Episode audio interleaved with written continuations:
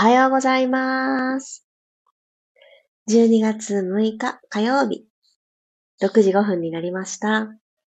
おはようございます。ピラティストレーナーの小山由佳です。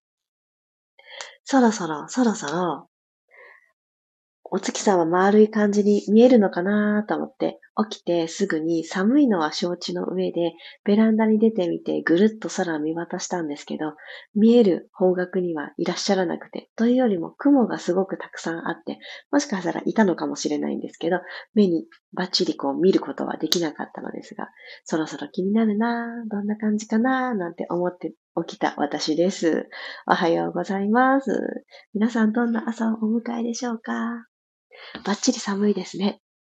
昨日、ちょうど私はですね、子供たちのお迎えの時間と、あのー、たくさん雨が降る時間がたまたま重なってたんでしょうね。天気予報的には雨ではなかったので、全然そんなこととは知らなくって、飛び出したら、ザーって結構降っていて、え？この中傘ささずに自転車ってなかなかチャレンジャーって思いながらもう行くしかない間に合わないと思って行ったんですけれど、まあ、そんなこんなで雨に打たれひとしきり寒いなーって思って帰ってきた日でしたが、やっぱりそういう日は特にお風呂があってよかったなーって思います。体を温めることをしてあげれば、まあ、若干本当は濡れたくないけれど雨に濡れたとか寒いって分かっていながら外にいる時間が長かったっていう時に本当に芯から温まるなって感じました。もうそろそろね、この体を動かす、プラス、温かいものを飲む、プラス、お風呂に浸かるっていうのを毎日毎日の習慣に、ね、みんなでしていきたいなって思ってます。という私は一年中湯船には浸かるんですけれども、冬は特にそのありがたみ感じている次第でございます。あ、おはようございます。ともっちさん、まりさん、ゆりこさん、えつこさん、おはようございます。ではでは、今日もじゅうごふんかんよろしくお願いします。楽なあぐらの姿勢になってください。今日も静かに自分自身、会話をしてあげるような感じで、どこがどうですか？調子はどうですか？って一つずつスキャンするようなイメージで背骨を下から一つずつ積み上げてあげましょう。トントントンと積んでいく。今ある頭のてっぺんをもう一つ空の方に、天井の方に向かってスーッと引き上げたいなという感じで、一旦手はまだ足のあたりに置いといていただいた状態ですーっと、つむじの位置を高く伸ばしてあげます。では、この状態で鼻から息を吸っていきましょう。空気の入れ替えどうぞ。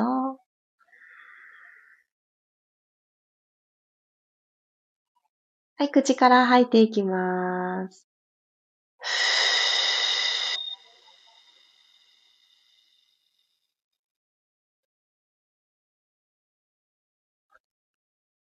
もう一度鼻から吸って、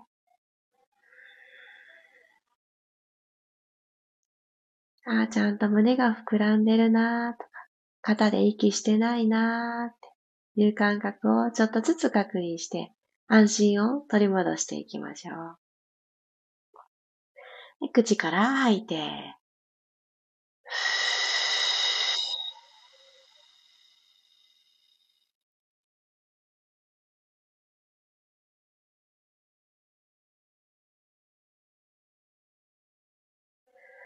そしたらですね、少し今日は耳に触れていきたいと思います。耳の一番上、上をちょんとつまんでいただいて、耳の穴を少し少し広げていくようなイメージで、ぐーんと上にそのまま引っ張ってください。イヤホンしてくださっている方は、スポンってね、あの、耳から外れてしまうかもしれない。そのぐらいぐーんと引っ張ります。はい、そしたら今度は、耳とこの上と下の真ん中の間を取って斜め後ろに引っ張る感じです。今日ごほうこう行きたいと思います。斜め後ろにまたぐーんと引っ張ってあげてください。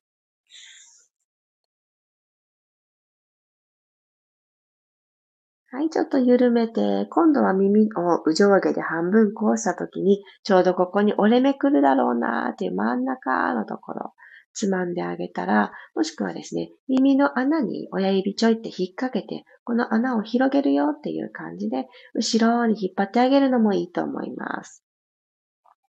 体を、あの、朝、あの、どうしても冬って寒いので、まず背骨を動かす前にできることで、ね、耳をちょっと揉んであげると、ポカポカポカーって、上半身がポカポカしてきます。ぜひぜひやってあげてください。ゆっくり戻したら、そのちょっと下、斜め下に向かって引っ張っていきます。ぐーんと引っ張る。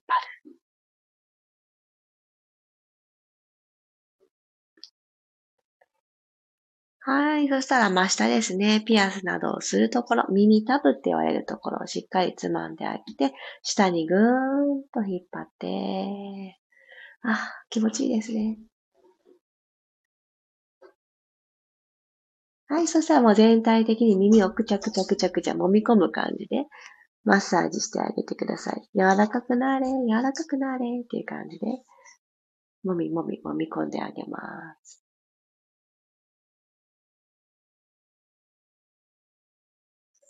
はい。少し柔らかさが生まれたら、体育座りになっていきましょう。昨日はあの、ハーフロールバックをちょっと頑張っていただきましたので、今日はですね、このまんまバンザーイをしていきたいと思います。ゆっくりと座骨は真下、マットの方に刺す形にしていただいて、スーッとバンザーイしていってください。はい、そしたらこのまま手のひらを正面に向けます。ももとお腹の距離はあまり近づいてない状態で、しっかりと骨盤をスイッと起こす。お腹を上に引き上げておくまんま手を下ろしていきますね。アルファベットの ダブリュー になるようにしっかりと肘を曲げて、二の腕が体側にピタって沿う感覚。もしくは体側よりもちょっと後ろ側に引ける方はちょっと斜め後ろに引いてください。肩甲骨が背骨の方にちょんって、ね、集まっていくのを感じます。吸いながら指先天井。はい、内もも、お留守になってないですか？決めた足幅と内もも、お膝の幅は同じにしててくださいね。腕がどこの位置に来ても、お膝がパカッと割れない。引いてきます。吐いて、ふぅ。吸って、登る。吐いて引きます。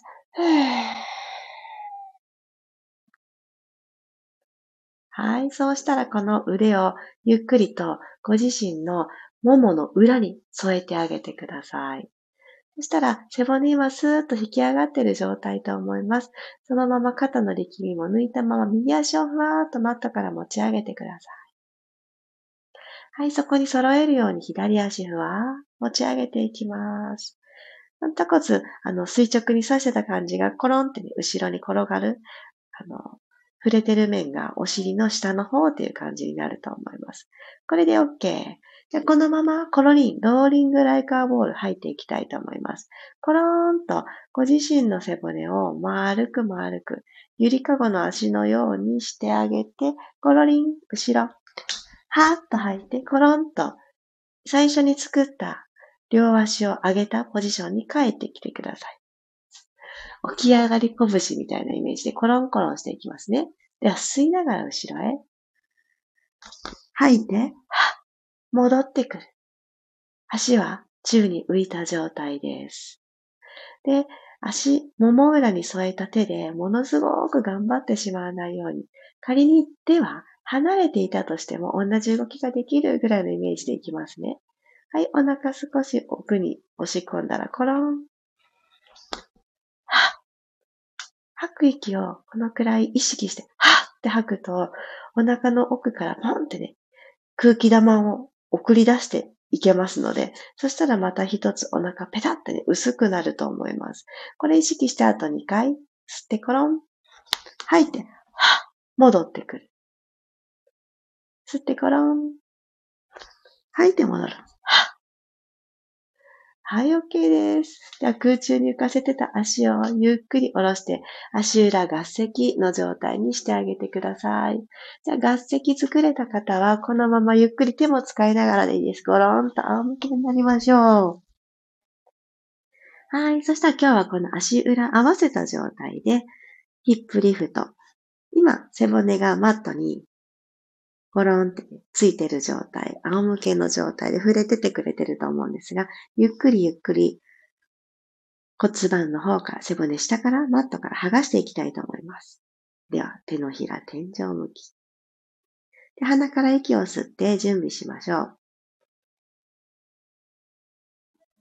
今この仰向けで足裏合わせてるだけでも、この足の付け根のところ、内ももの始まりのところがわーって広がっていきますよね。この広がり、さらにプラスしていきますね。吐きながらゆっくり骨盤、まず後ろに傾けてください。あー、ちょっとわなわなしますね。この足の付け根のあたりが。恥骨天井の方に向けるのができたら、足裏同士しっかり合わせたまま、ゆっくり背骨下から一つずつ、マットから剥がして、胸の方から降りていきます。ゆっくり、ゆっくり、ゆっくり、ゆっくり、ゆっくり、剥がしてたものを一個ずつ貼るようにして、それててここ、なんか今、一枚板ですみたいな腰にならないようにちょっとずつほどいていきますよ。もう一回いきます。ふーっと吐きながら、アップー。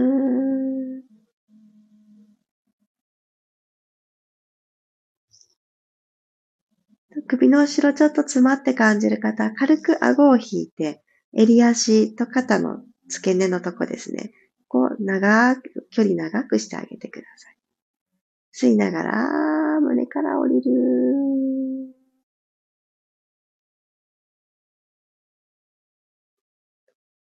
ゆっくりもう一度。ふーっと吐きながら骨盤周りの動きをまず滑らかに。あ、スムーズに動いた。って思われたら、一個ずつ一個ずつ背骨を剥がしていく。そして、お尻、一つにまとめやすい、今足の形なので、さあ、お尻の左右のエクボをもう一つ内側に入れる意識持って、持ち上がってください。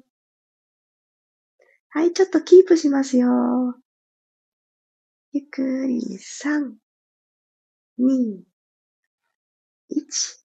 はい、吸いながら胸から降りていきます。OK。閉じてたお膝をパターンと閉じてください。はい、お膝立てていただいたらマット幅に足幅取って少し股関節周り緩めてあげましょう。右側に両方のお膝を倒します。ゆっくり真ん中戻ったら左側へと倒します。真ん中、戻っても一度右へ。危ない。私今、おさゆの入ったコップをお膝で蹴っ飛ばすところでした。皆さんもお気をつけください。身の回り、意外と近いところに物を置いてたり、私だけかな。私よくするんですよね。左に倒します。ゆっくりお膝戻していただいたら骨盤ニュートラル意識してください。手のひら一枚の隙間に腰とマットの隙間がなってるかなーって気をつけてあげてみてください。では右足ふわーっと持ち上げていきましょう。テーブルトップ。はい。左足をまっすぐ伸ばしていきます。右足はつま先よんじゅうごどぐらいの高さ、マットからよんじゅうごどぐらいの高さに置いといてください。今日は長さの違う足でご自身のお腹目覚めさせていきたいと思います。右足、股関節きゅうじゅうど、お膝きゅうじゅうどの状態のまんま、息吸いながら、つま先マットタッチ。動かすの股関節だけ。吐いて戻ってきます。左足そのまま長いまんま、かかとタッチ。こっちはもう股関節からしか動けないですよね。このイメージで折りたたんでる右足も同じように。足の付け根から動かす。タッチ。戻ってくる。左足、ゆっくりタッチ。したらすぐ戻る。ふぅ。もう一度。右足タッチ。さあ、私の真ん中の軸というものは左右の足の長さ違いますが、ぶれてませんか？左タッチ。戻ってきたら右足と左足スイッチ入れ替えてください。長くなった右足をゆっくりマットにタッチ、かかとタッチ。はい、キャップ。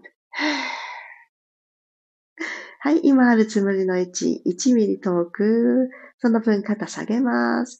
左足、つま先タッチ。戻る。右足タッチ。私の体、もう少し縦に長く使ってみようの感覚で繰り返します。左足、つま先タッチ。あといっかいずつです。今度は、右足は長いので、かかとですよ。かかとを遠くにタッチ。触れたらすぐ戻る。遠くから帰ってきてください。肩甲骨左右つけたままでいいですよ。左足、つま先タッチ。戻ってくる。オッケー。足ボーンと投げ出して、マットの中でできる大の字。で、ブルブラブラブラーっと足の付け根から振っていきましょう。はーい。今日もじわじわじわじわーっとした動きから、最後はしっかりとお腹にスイッチが入ったんじゃないでしょうか。このちょっと背骨、隙間取れたかも、気持ち、縦軸あるかもとか、自分自身の身長伸びたような感覚がするかもっていう、このなんかいいかもを少しでも長い時間感じていられる一日になったらいいなって思っております。お疲れ様でした。頭が最後になるようにゆっくり起き上がってきてください。あ、おはようございます。クロちゃん、さっちゃんさんもおはようございます。いやいやいや、ちょっと左右のもう。うん。よかった。あの時蹴っ飛ばさなくて。この終わってから、こう、一口いただくのが本当に楽しみで、楽しみで。でも昨日、寝る前に、あの、本が読みたかったんですね、私。なんですけど、枕元に本を用意していたのに、全然読めずに閉じたまんま。電気はかろうじてちゃんと消して眠れたんですけど、もうね、読みたい本を日曜日に見つけたんですよ。それちょっとずつちょっとずつ読んでいこうって、急いで早く読もうとかいつもできないので、ちょっとずつ読むぞっていちページずつでもいいからって思ってたのに、もう初日は本屋さんで、ちょっとパラパラと読んで、あ、これ読みたいと思って買ったので、初日がですね、なんと本屋さんでパラパラと読んだのだけになってしまって、その日の夜も、枕元に行ってくれたけど、開かなかったっていう感じで。で、昨日もそんなことになってしまって、え、私いつ本読むんだろうって思ってしまってるふつかめです。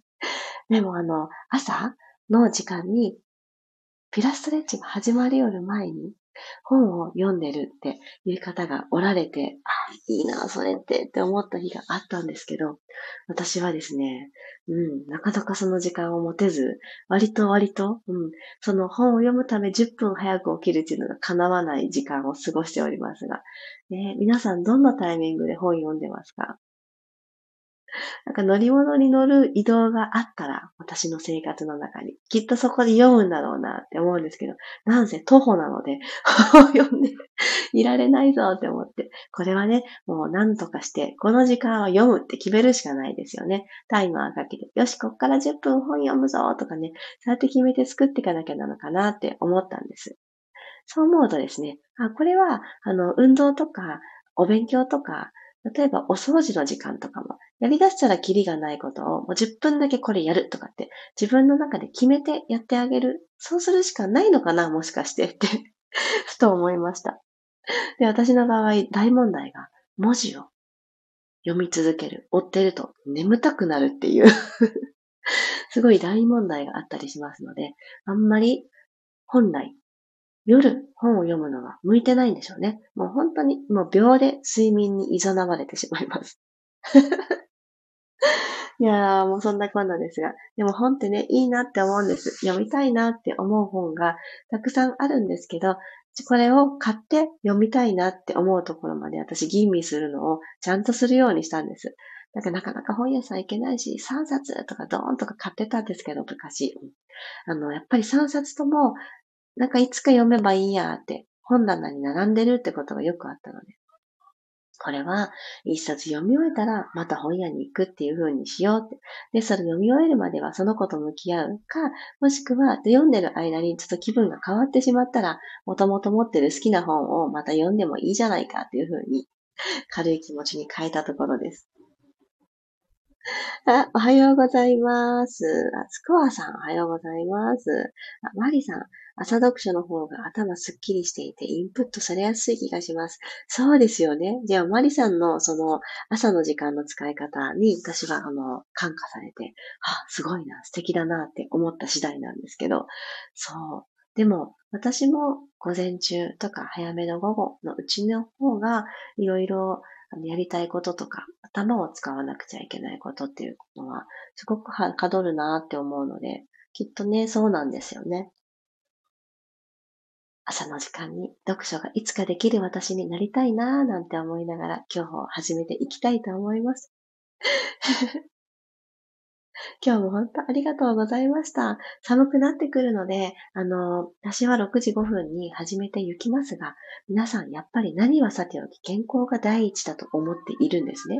そう。健康が大事なので、私はろくじごふんに始めるけれども、今日は、うん、アーカイブにしようかなとかいう選択肢があっても全然いいと思います。もう、この時間に起きることが、もうルーティーンになっていて、無理なく起きれる方はぜひぜひ遊びに来ていただきたいですが、あの、じゅうにがつはね、特にですよ、お忙しいと思うので、時間の都合をつけるのは自分自身の体調と相談してください。なんかアーカイブでね、聞いてくださってる方が日に日に増えていて、あと、あの、朝も聞いたけど、ちょっと ビージーエム 的にもう一回流して作業をしてるっていうお声もいただいたりして、いやーなんて嬉しい、恐縮ですって思っていたんですけれども、あの、いろんな使い方で体をちょっと緩めて整えてあげるが皆さんの日常になったら嬉しいなって思います。ではでは、今日もありがとうございました。火曜日、いってらっしゃい。また明日、ろくじごふんにお会いしましょう。小山由佳でした。いってらっしゃい。ありがとうございます。